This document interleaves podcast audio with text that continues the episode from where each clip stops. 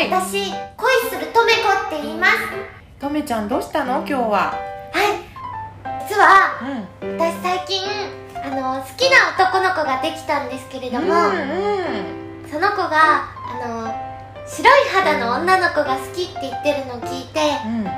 私も白い肌になりたいなと思って最近気をつけてるんですけどなうん。ので日焼け止めについて教えてください。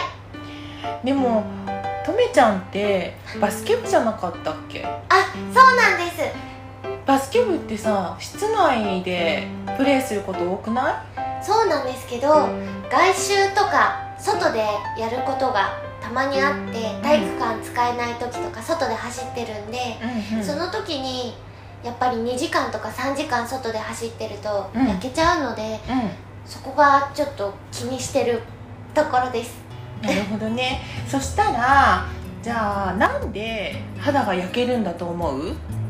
えー、肌が焼かれてるから 肌を焼く、うん、と光っていうのは何種類かあってえその中でも、うん、と例えば紫外線とかー、はい。赤外線とかはい。と歯科光線とかあとその他たくさんいろんな種類があるのね。はいじゃあこの中で一番肌に影響を与えるのはどれだと思う？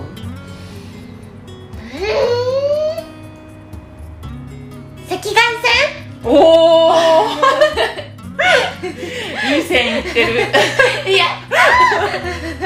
でも一文字違うんだよね。あ違うそう紫外線。あ紫外線？そう肌に一番影響を与えてるのは紫外線というものではい。紫外線という光がと肌にとっても影響を与えるんだけどその紫外線っていうのは3種類あります。あそんなに。そう。でその3種類をちょっと今から説明していきますね。はい。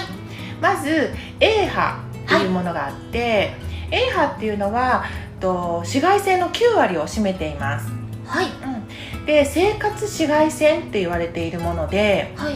光老化の原因になっていて蓄積されると張りや弾力がなくなっていくもの。なんと。そう。だから紫外線の9割はこの A 波だって覚えておいてね。はい。で次に B 波っていうものがあります。はい。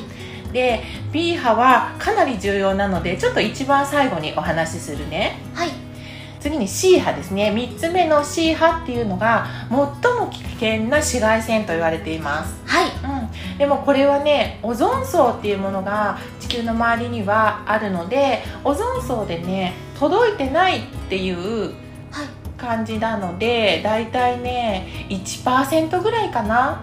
あうん届いてる量としては。だからすごいねとっても微量なのでそんなに体には影響ないって言われているんだけどーはい。最近オゾンがなんか徐々に破壊されてるとかっていう噂聞かない？初めて聞きました。マジですか？マジです。マジですね。そうだんだんなんかオゾンが大気汚染とか環境とかはい。そういう問題があってオゾンがだんだん破壊されてきているので、まあ、今後はどうなるかわかんないかなっていう感じかな。あで次にさっき言ってた一番重要な B 波なんだけどーはい。これはねだいたい約、うん、と1割10%ぐらいって言われてます。はい。うん、たった10%しかないのに実はかなり重要ではい。短時間で表皮の細胞とかあとね DNA を傷つけてしまう。なんと。っていうちょっと恐ろしいものなのね。はいでしかもメラニン色素とかが沈着してしまってシミやそばかすの原因になるんだけどはい。美容だけじゃなくて体にとっても影響があるの。はい。例えば皮膚がんとか白内障とかの原因になるしはい。と男性はね特に意識してもらいたいんだけどハゲてしまう原因になってしまいますそうなのでビタミンあビタミンじゃないや。紫外線紫外線 B 波っていうのははい。男性にも意識してほしい。